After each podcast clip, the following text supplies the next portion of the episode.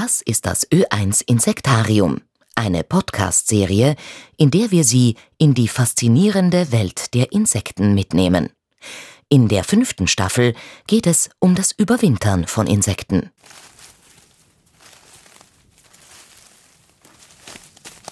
Was die Welt am Brummen hält. Die rote Waldameise. Steckbrief. Ordnung Hautflügler. Lateinisch Hymenoptera. Größe ca. 6 mm. Größe eines Volkes 200.000 bis 2 Millionen Ameisen. Nahrung Insekten und Honigtau von Blattläusen. Besonderes Merkmal Waldameisen bauen große Ameisenhügel im Wald. Auf einem Ameisenhügel wuselt es normalerweise. Wenn man im Winter durch den Wald geht und einen Ameisenhügel findet, wird man dort aber keine einzige Ameise finden. Wo ist die emsige Gesundheitspolizei des Waldes hingekommen? Zuerst einmal möchte ich sagen, dass Ameisen natürlich wechselwarme Tiere sind. Das heißt, ihre Temperatur, ihre Körpertemperatur ist von der Umgebung abhängig. Unter 20 Grad geht die Aktivität und die Fähigkeiten gehen schon stark runter. Unter 10 Grad können sie eigentlich gar nichts mehr machen. Erklärt Magdalena Sorger. Sie hat kurz vor dem Abschluss ihres Wirtschaftsstudiums bei einem Biologiekurs im Zuge eines Auslandssemesters in den USA ihre Liebe zu Ameisen entdeckt.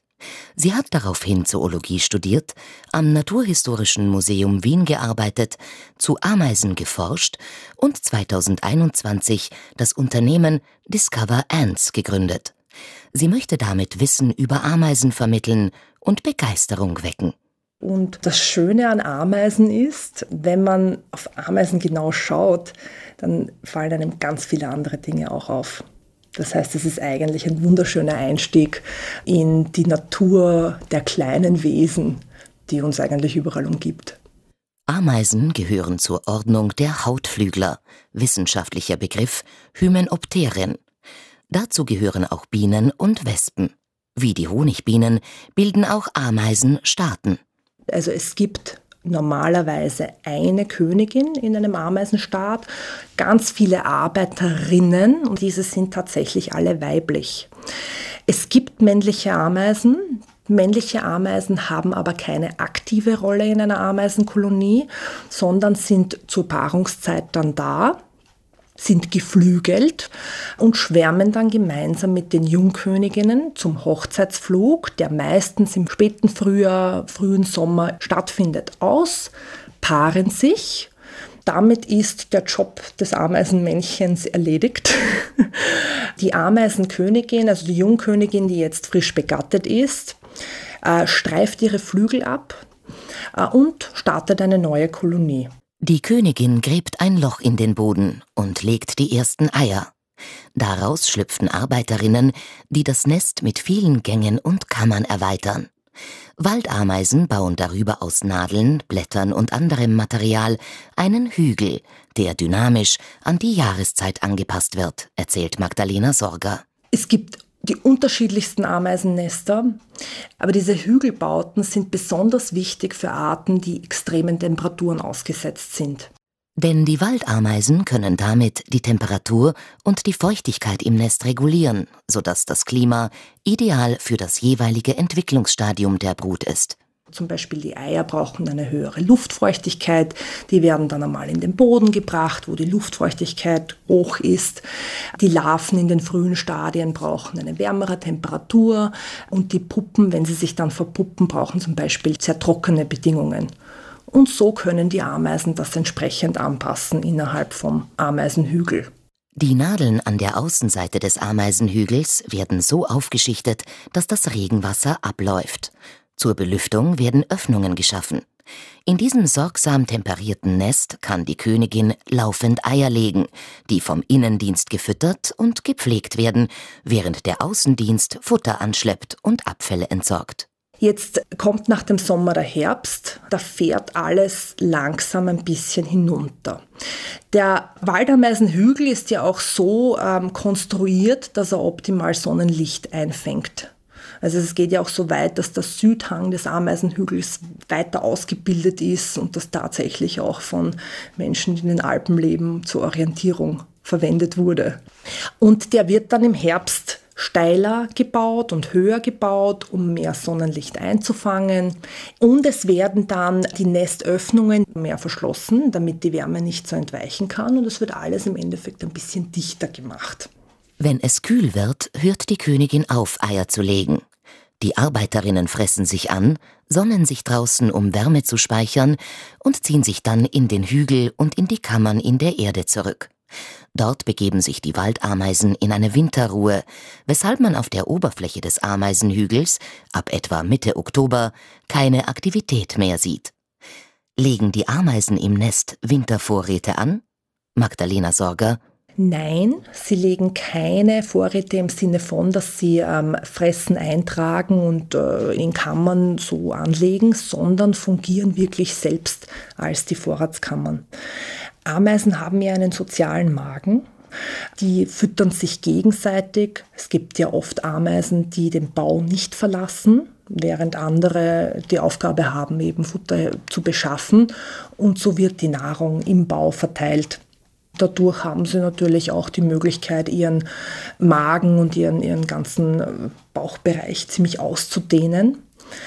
Bei Ameisen sieht man das manchmal, wenn sie gerade am Rückweg von einer Blattlauskolonie sind auf einem Baum, dass sie dann richtig gestreift ausschauen. Und das ist, weil sie haben so Deckplatten auf ihrem Hinterleib und diese können sich ausdehnen. Das heißt, wenn die gefüllt sind mit Flüssigkeit, haben sich diese Deckplatten ausgedehnt und es sieht aus, als ob das gestreift wäre. Magdalena Sorger schlägt ein großes Buch auf. Es zeigt in dreidimensionalen Zeichnungen die Entstehung und Organisation eines Volkes von Waldameisen. Dieses Buch hier heißt Das Ameisenkollektiv. Das wurde von einem Illustrator gemacht, der Ameisen spannend findet.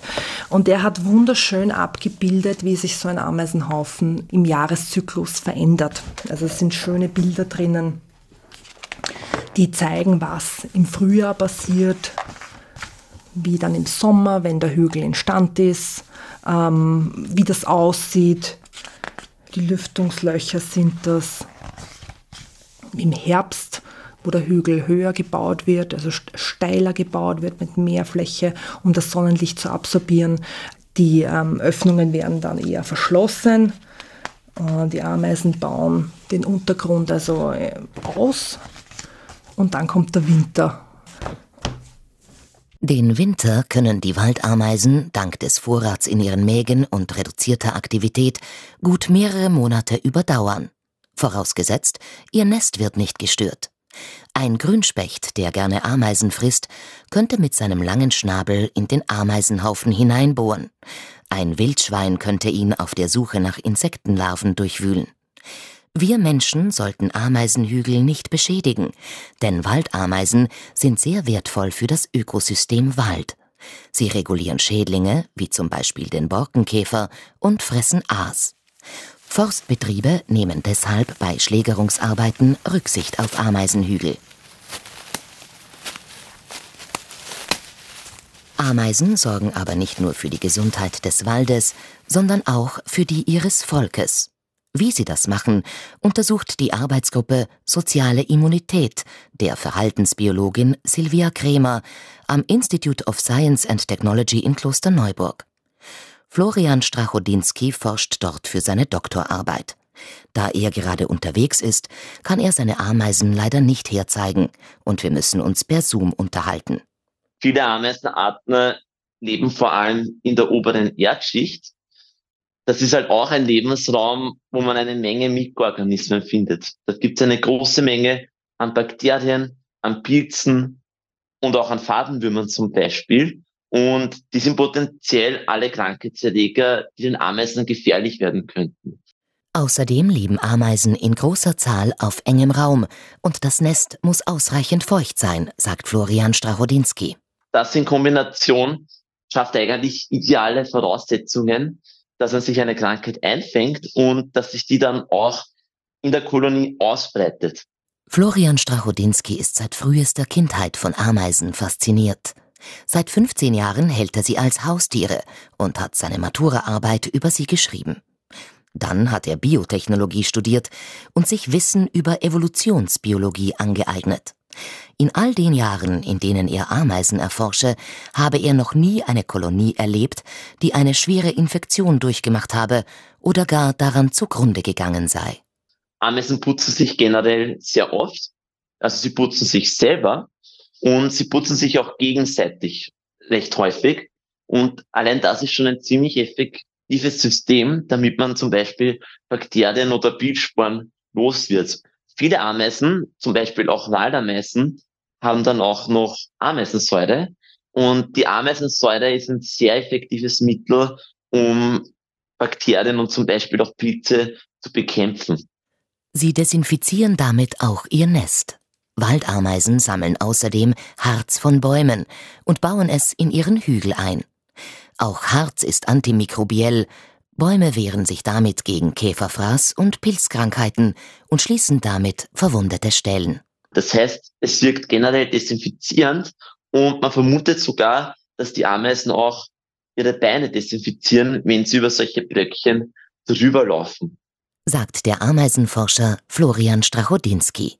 Er erzählt auch von Verhaltensstudien im Labor der Forschungsgruppe zu sozialer Immunität, bei denen Ameisen in eine Lösung mit Bakterien oder Pilzsporen getaucht und dann ins Nest zurückgesetzt werden.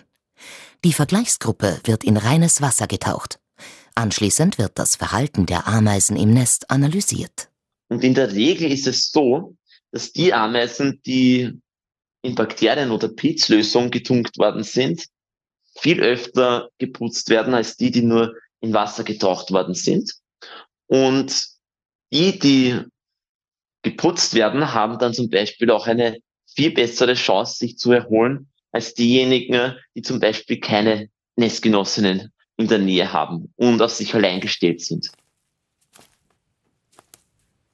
Wenn die Waldameisen den Winter überstanden haben, starten sie wieder durch.